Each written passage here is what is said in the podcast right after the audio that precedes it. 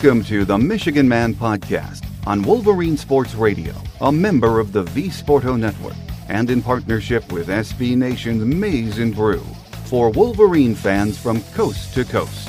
Go Blue and welcome to the show. I'm your host, Mike Fitzpatrick. Happy New Year, everyone. Today, Michigan beat writer Nick Baumgardner from MLive joins me to talk Orange Bowl and take one final look back at our 10 and 3 season. Let's start the new year by reminding you of our program schedule, though. During the season, we came to you twice a week. Now that the season has ended, we're back on our schedule of one show a week through April. We'll also try to throw in a Michigan Man Extra each month with a guest in the news or someone you might find interesting. May through July, we'll revert to our summer schedule of two shows a month. So, with that out of the way, it's time to jump into 2017. Sort of. We begin the year by looking back or lamenting the football season that ended last Friday. Jim Harbaugh's second season had a bit of everything, filled with ups and downs. I've been hearing a variety of opinions from fans when it comes to how they feel about the season. I guess it depends if you're a glass half full or a glass half empty kind of personality. Many think the season was better than expected for Jim Harbaugh's second year, that we are ahead of schedule in making this team elite again. Others point to the way the season ended with so many future NFL draft picks on our roster, and yet we just could not find a way to win the close games at Iowa, down in Columbus, or Friday in the Orange Bowl. Perspective will come and change as we wait through these cold winter months, spring, and summer for the next season. I happen to fall in the glass half full crowd. I thought we would be better this year, and I think we were. We lost three games by a total of five points. Is that frustrating? It is indeed but I think our best days are ahead. Nick Baumgardner is in the press box and behind the scenes talking to the players and the coaches all year.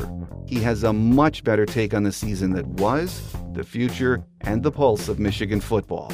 He joins me next on our game day segment here on The Michigan Man on Wolverine Sports Radio, a member of the V Sporto Network and in partnership with SB Nation's Maize and Brew.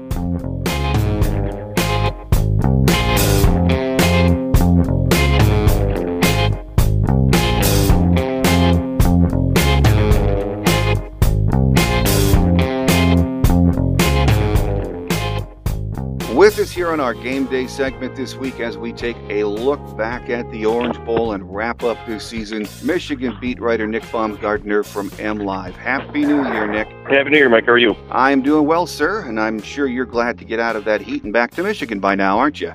Yeah, getting back, yeah, getting back to a, to a real winter, I suppose, right? getting, getting used to it again. Well, Nick, we've had a few days now to uh, digest what we saw happen in the Orange Bowl on Friday night, and you know you can pin that loss in quite a few things when you break that game down. But first and foremost, to me, it was that offensive line play. They simply got handled by that Florida State uh, defensive line, didn't they? Yeah, completely. Uh, you know that was certainly the best defensive front they'd played this season, but that also wasn't a new thing. You know what I mean? Like uh, that that wasn't a new problem. That that you know, they lost three games by five points this year, uh, and all three of those losses, your offensive line did next to nothing. You know, they, they weren't protecting, they couldn't run the ball, and you know, with this offense, when if you can't run the football in this offense, uh, you don't beat teams. You don't beat good people. I mean, that's that's the reality of it. So, you know, you know, Michigan's staff can only coach around so many things when, you know, the backbone of your team is is running the ball, and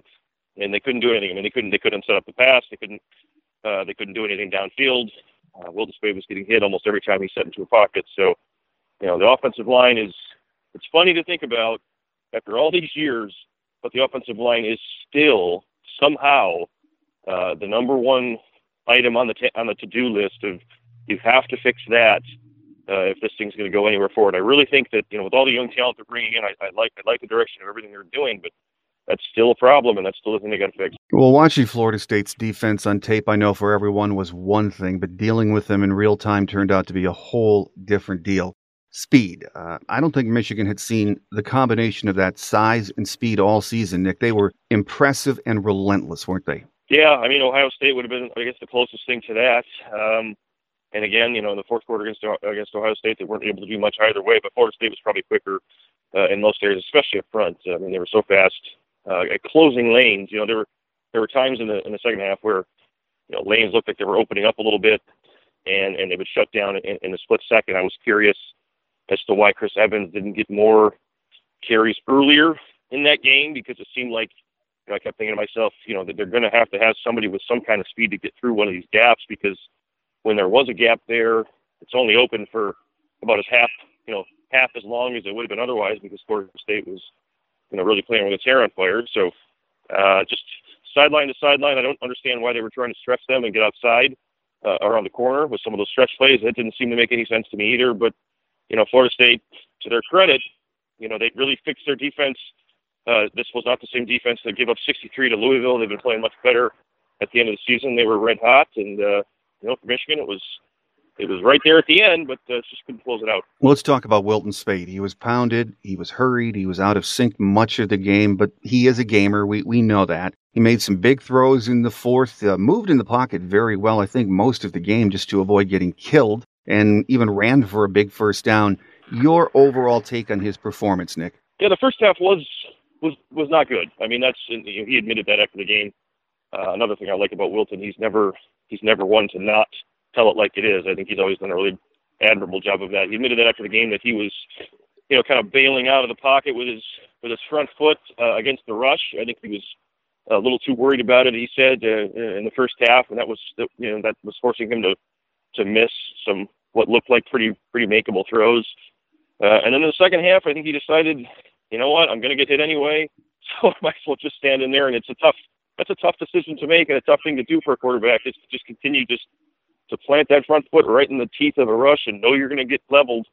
Uh, and, and he, you know, he started doing that in the, in the third quarter, started making some throws, and Michigan started moving the ball. And like you said, like his feet, he was moving around in the pocket. He got he got sacked four times, and he probably ran out of at least four more. Uh, so if he was a stationary guy who couldn't move, that would he'd have been looking at eight, eight to ten sacks allowed in that game. So I thought the way he closed the game uh, is sort of the reason why I like where he's at right now as a quarterback. I guess I I, I like what he did this year. Uh, he was much better than I thought he'd be. Uh, he's better now than he was at the beginning of the year. I really believe that. Uh, I think, like you say, he's a gamer. He, he he plays the full four quarters. He plays the full 60 minutes.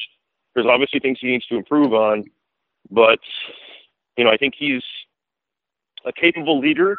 I think he's a guy that team teammates like. Uh, he's a guy that they'll follow, and you know, to to, be, to play tough like that and to and to find a way to get through a game where they could not protect him to save anyone's life, and all of a sudden there you are up two points or whatever it was, or three points, whatever it was, uh, in the final, you know, in the final minutes uh, before he left the kick return. To have that all happen, I mean, Wilton Speight, I mean, shoot, he might have been the MVP of the Orange Bowl if if they'd have closed the game out. So, um, you know, I, I a rough first half, but I think he closed much better, uh, and I think you know what he was able to do still with a shoulder that's not 100%. What he was able to do toughness wise spoke a lot about him, where he's at, and I think where he's going. Well, after the game, uh, my question, Nick, was what could Michigan have done differently to attack that Florida State defense? And, you know, after watching the game another two times on Saturday, my conclusion was nothing. Michigan got do- they got dominated at the point of attack, and, and when that happens, and, and, we just talked about this at the top, that offensive line that affects everything and your play calling your game plan becomes useless if you cannot control that line of scrimmage. Yeah i mean i thought about it in the middle of the game and at first i caught myself thinking you know they're not adjusting too much here uh, and then I, I i stood corrected because as time went on it was like well i don't know what they're supposed to adjust to. I mean there was there were times that they tried you know they tried to get vertical and it just didn't work because it was if if he's back there for two and a half seconds and you're trying to let a route develop, he's getting somebody, he's getting three guys on him, and he's either got to bail out or he's getting sacked. And you know, I don't know what all you can do. You know, frankly, that the only adjustment, and ended up making it, was to get Evans in there and let him, you know, kind of squirt through some of those cracks a little bit quicker.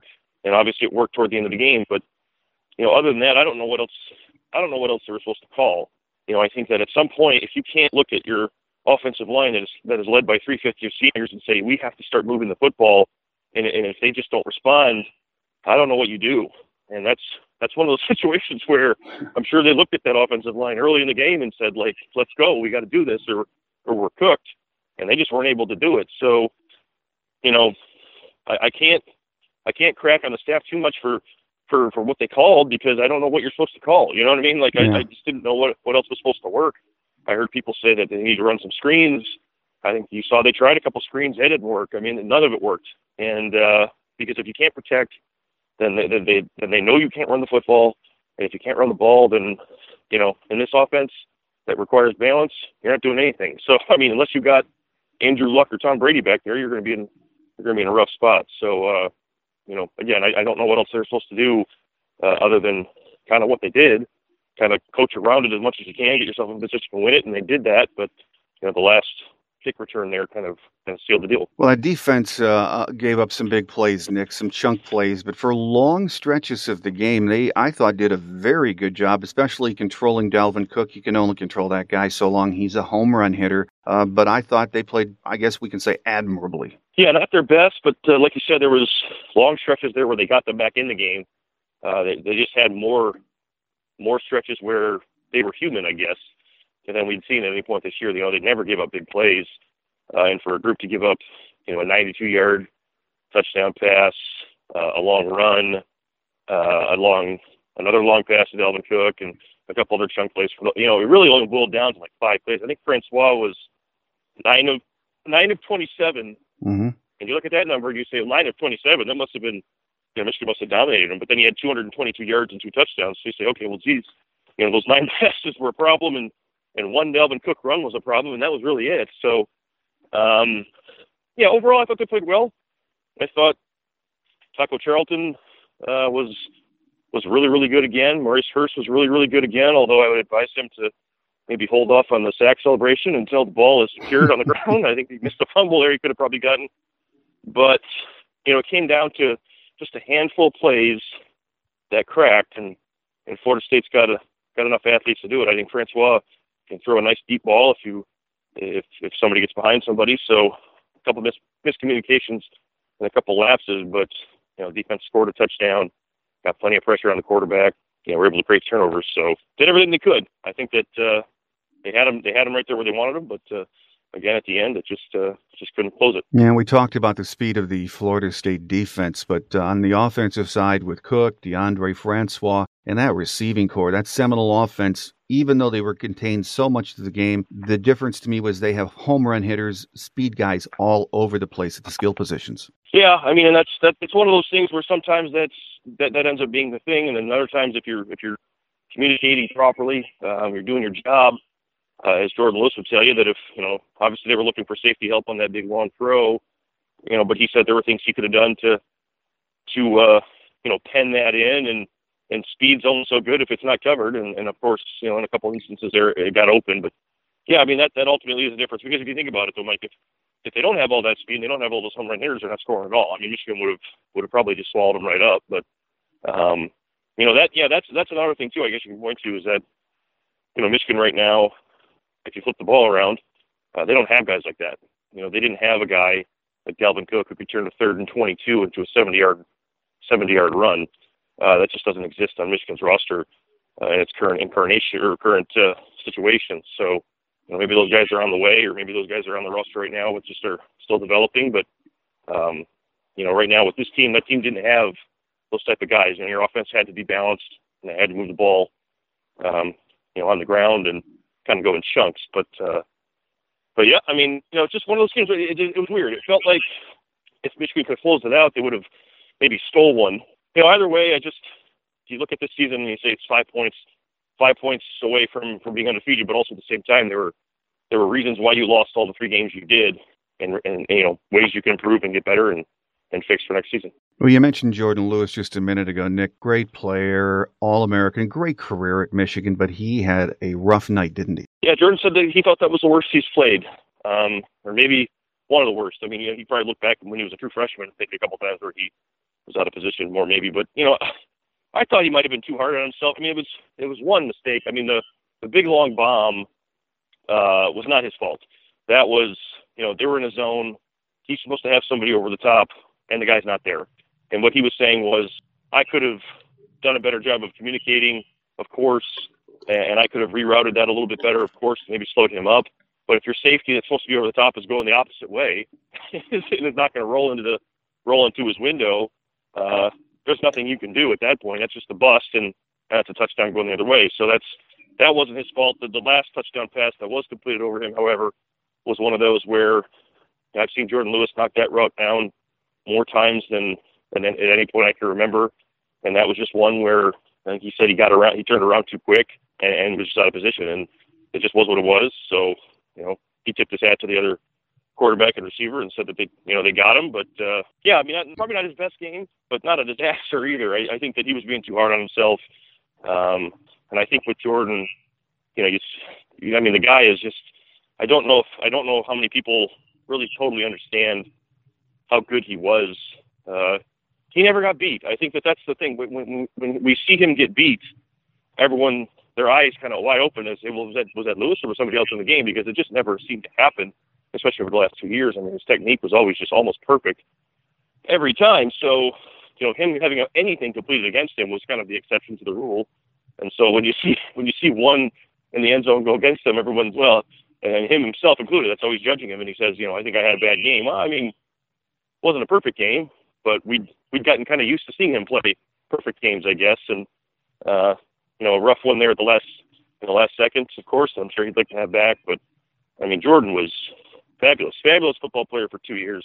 Can't ask for anything better, and I'm sure he'll go on and have a nice, healthy, long career uh, in the NFL. I would agree with that. With us here on our game day segment as we recap the Orange Bowl and the season is uh, Michigan beat writer Nick Baumgardner from MLive. Well, Nick is uh, as good as Jabril Peppers is. He can't cover the entire field, and I'm not crazy. I think we would have been, of course, much better on the defense if he had played, but not sure that would have really changed the outcome. How much do you think that impacted uh, Michigan's defensive scheme and game plan? Oh, probably quite a bit. I mean, I think that you know he's the guy that this is all built around. Uh, you know, he was the centerpiece of the whole the whole thing. I, you know, you hear so many people early, earlier in the year, you know, carry on about how they they thought he was so overrated and his stats were nowhere near as good as they should have been, and and this, that, and the other. And then I I always tell those people, you know, I mean, in some ways you may be right, but there's also situations where you have to think Michigan had the number one defense in the country for most all of the entire season, and it was built around Jabril Peppers. I mean, he was the guy that the whole thing was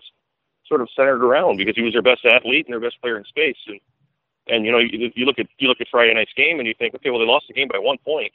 Jabril Peppers is probably worth one point on some level, right? I mean, I think he would have been able to do something, whether it be he runs into one of those bad punts and brings it back 20 yards and gets you in field position, maybe get another field goal.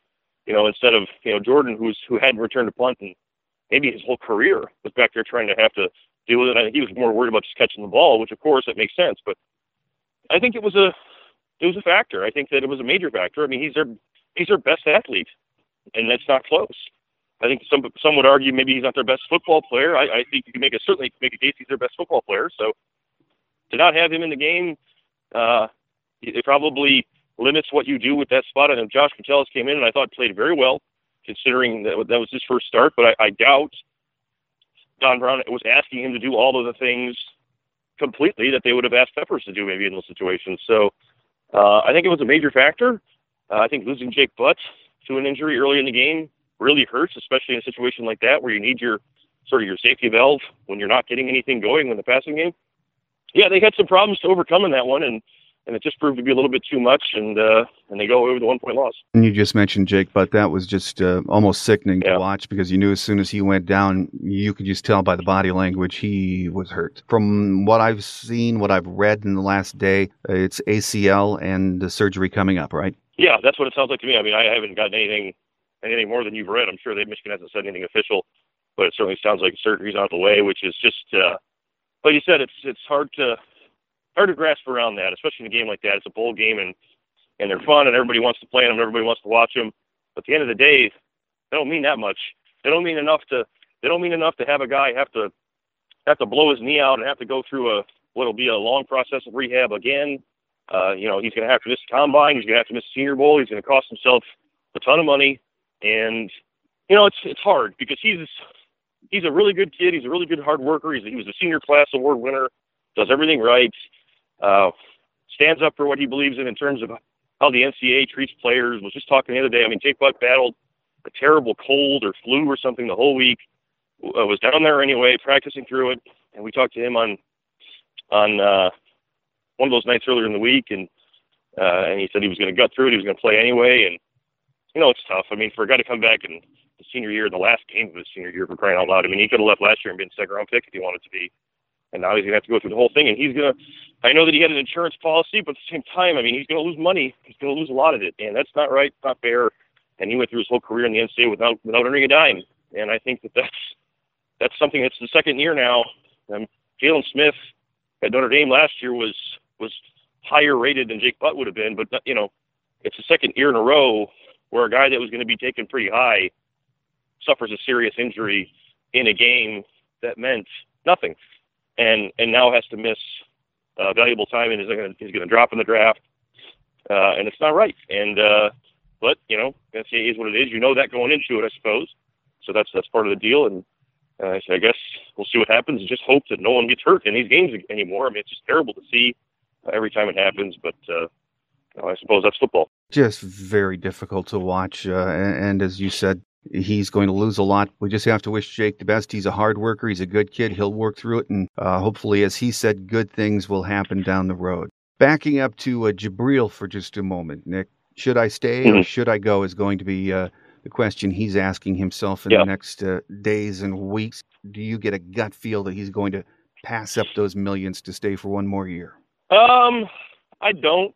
But you know, I mean, he said I'll, I'll take him at his word. He said that he still hasn't decided, um, and I think he said he was going to take up until the deadline, which is the 16th uh, of January, to make up his mind. Um, I, I don't know. I mean, I, I don't. I don't. He hasn't said anything one or the other really the whole month, uh, the month of December anyway. But you know, I think that it'd be. I'll say this: it'd be awfully tough for him to come back and improve his stock. I mean, if he comes back, I mean, you see, you saw, like we saw the other day, what happened when when he got an injury, and and it was a legitimate injury. I mean, anyone who says it wasn't is just uh, you know making stuff up to make stuff up. A legitimate injury that keeps him out of a game, and the entire country stops what it's doing and wonders why he's sitting out of a game. I mean, the level of scrutiny that this guy is under, if he came back, it would it would ramp up to levels that I don't think any of us would even be prepared to to handle. so mm-hmm. I think it would be too much. I think it would be it'd be too much to overcome. I mean, he, everything would when you come back, everything you do is looked at so much closer, and it's it's breaking it's broken down so much thinner and everything else. I just don't know what he has to gain by coming back. And, and if it were me, I would go. But uh, I suppose we'll see what he does. I know the degree is important to him and uh, I'm not sure if he was on track to graduate in three years or not. But I suppose we'll see what he does. He's got a couple weeks here to make up his mind, and then uh, and then on we'll go. Well, before the season started, Nick, I think if you told fans, Michigan fans, uh, we'd finish ten and three, we'd beat the Spartans, and come within an inch of the playoffs, I think most of us would say, "Hey, we'll take it." But you know, the expectations, of course, changed game by game, week by week during the season. So right now, on January second, would you say this season was a success because of the improvement we saw in the field? I thought it was a missed opportunity. I think that's the best way I've come to describe it. I can't call it a failure, but at the same time, I don't think I would call it. You know, I don't think I would call it whatever we called last year. I think last year you'd say it was a success. I mean, they were able to really over overperform the expectation that most people had for them in that first year, uh, and then this year, you know, I just looked around. I mean, I mean, shoot, I went I went out there for practice on Tuesday or whatever it was, and looked around at all of these guys. You know, Michigan's going to have ten guys drafted. I mean, that's that's the reality of the situation. They're going to have a lot of draft picks in this draft. One of the best draft classes they will have had uh, in ten years. And I thought they were better than ten wins. I thought they were better. You know, at the end, I thought they were better. You know, a team that I wonder how they're leaving without any kind of trophy. You know, uh, to be frank. So uh, I don't think it was a step back. I don't think it was a failure. I don't think it was a nightmare or anything like that. Uh, perspective says otherwise, but I do think it was certainly a missed opportunity and one that, regardless of how this thing unfolds going forward, I mean, Jim Harbaugh can come back next year and go 15 and 0 or something and win a national title. I think you still look back at this year and say, well, that team could have done could have done something like that too. So missed opportunity not a disaster, not a failure. The program, I think, is still absolutely trending in the right direction. They're recruiting their butts off. Uh, they've got a lot of young talent on this team right now. You just got to kind of go through the lumps and develop them. Um, I think Michigan did a, did a great job in the last few years of getting a lot of guys who looked like they were going nowhere in 2014 to overperform their talent level and become real players for them. So I think when you look at the way they develop players and you look at kind of the increased level of talent they're bringing in, in the 2016 class and in 2017, yeah, you can only look at it and say that that good things are ahead. But same time, uh, disappointment, I suppose, in some level, uh, and that it was, you know, a missed opportunity. You were nine and zero, oh, and you had a chance to do the whole thing. So, and you, you come away with none of it. So that's uh, that's one that'll sting. But as I wrote this morning, it'll sting, but it won't be the same type of desperate, rudderless, terrifying sting that you had in November and December of 2014, where you were going absolutely nowhere and you had no idea what you were going to do to fix it. I think this is the fact that we're talking about 10 wins being a missed opportunity just two years removed from that disaster, I think says a lot. I think it says a lot about where they're going and kind of where they're at. Well, now we get about an eight or nine week break before spring football starts, and we don't know what next season holds, but we do know this youth will be served. This is going to be a very young team come the fall of 2017, Nick. Oh, totally. Absolutely. I mean, that's that's the reality of the situation. It's going to be the youngest group Jim Harbaugh's been around in a long, long time. I would think if you think about that. I mean, back to his early days at Stanford, probably uh, you'd be thinking about all the young players that he had probably back then that he was trying to bring up and turn into what ended up being a really good, really good football team there. But yeah, very young football team next year. Uh, they're gonna have to rely on a lot of young guys, a lot of spots, a lot of talented guys, guys who I'm sure will be better as time goes on. But it's gonna be one two where they're gonna have to just, you know, kind of take some mistakes and, and try to coach around them. I mean, that's the the best you can hope for sometimes with the youth. Push the right buttons, put them out there, let them learn, uh, and try to coach around whatever mistakes they make because there are going to be mistakes uh, that are made. You're not going to have the best defense in the country next year, but again, I think you're enough, you're talented enough to where you can have a pretty good one. So, and we'll see about the offensive line. So, so yeah, a young football team, but a lot of talent, a lot of potential, and uh, you know, you never know. You never know what happens. I mean, we've seen young teams come up, come up and overperform before, and I certainly think Michigan has a staff to put that together and, and make a run at it again next year. Well, before we uh, let you go, Nick, just a couple of playoff questions. Were you surprised how Clemson just manhandled Ohio State? Yeah, stunned. I was shocked. Um, I don't know what to I don't know what to say about it. I I wondered, you know, geez, was the Big Ten, you know, the Big Ten was so highly valued this year. Uh, was it just a total ruse? I wondered if that was too too much. I wondered if it was just a bad day for Ohio State, maybe a bad matchup. And then I wondered more, you know, like how good were how good were they really? Uh, how good was everyone else really? I mean, it was really weird, but I think that yeah, it must have just been a bad day. I was shocked. I don't think Urban Meyer had ever been beat that bad uh, in any game. So shocking. Uh, I expect Alabama maybe to do that to somebody, but not Clemson. That was that was stunning. No, I thought uh, after the game, uh, Urban Meyer looked like he was in shock. He said that will never happen yeah. again.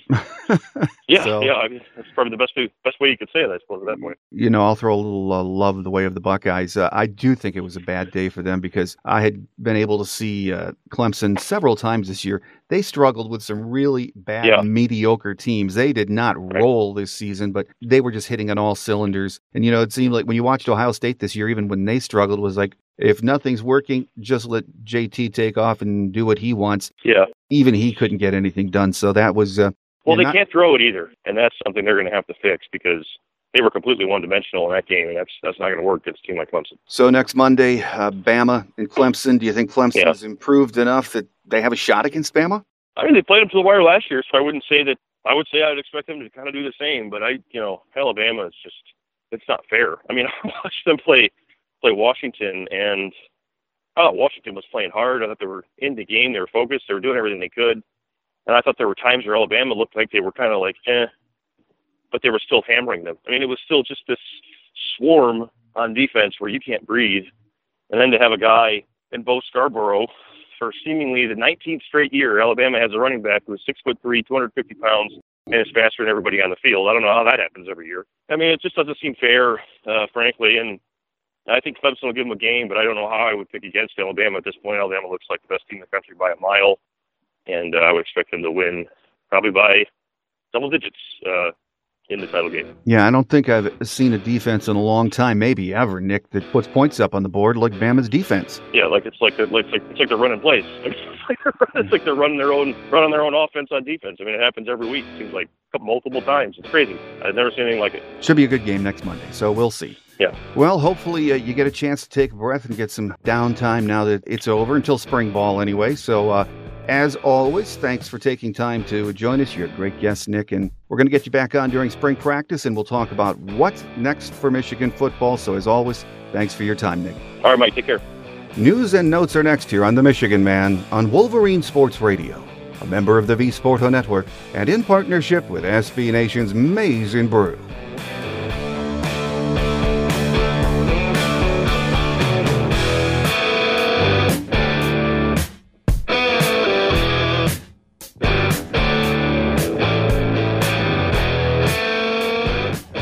On news and notes today, the University of Michigan men's basketball team, 10 and 4 overall, 0 and 1 in the Big 10, after losing the opener in overtime to Iowa on Sunday, will host Penn State in its Big 10 home opener on Wednesday tomorrow night at Crisler Center. Tip-off is scheduled for 8:36 p.m.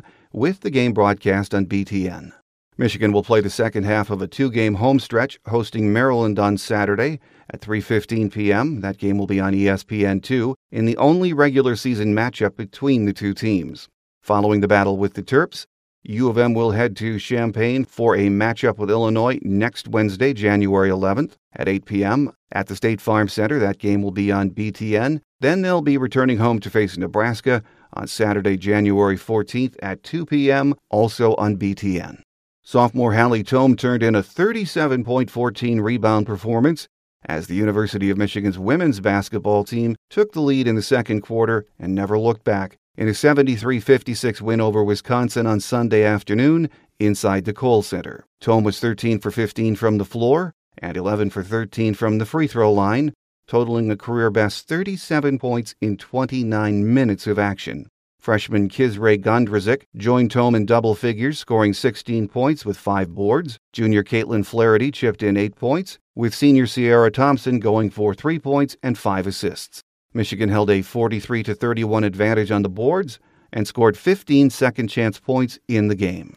Michigan is 13 and 2 overall, 2 and 0 in the Big 10, and will be back in action on Saturday at Ohio State. The opening tip is scheduled for 12 noon.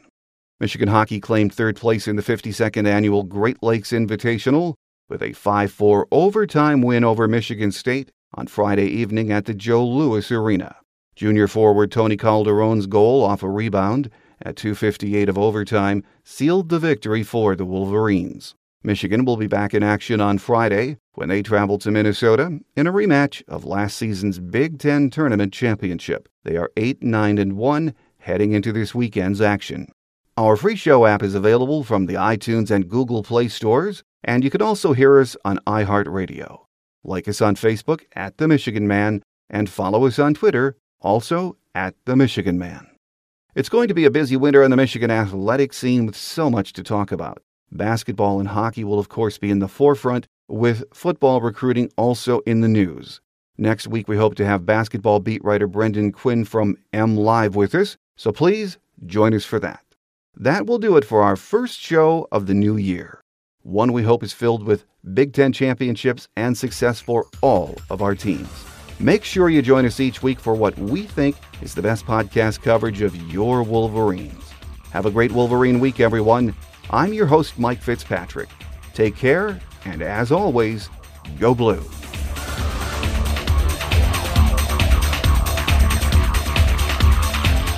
Thanks for joining us today on The Michigan Man, here on Wolverine Sports Radio, a member of the V Sporto Network, and in partnership with SB Nation's Maize and Brew. Our listener lines are open 24 7 for your calls at 313 263 4842. That's 313 263 4842. Or email us at the Michigan Man Podcast at yahoo.com. That's the Michigan Man Podcast at yahoo.com. The Michigan Man podcast is produced at the studios of Robin Lynn Productions, Allen Park, Michigan, and is not affiliated with the University of Michigan. Go Blue!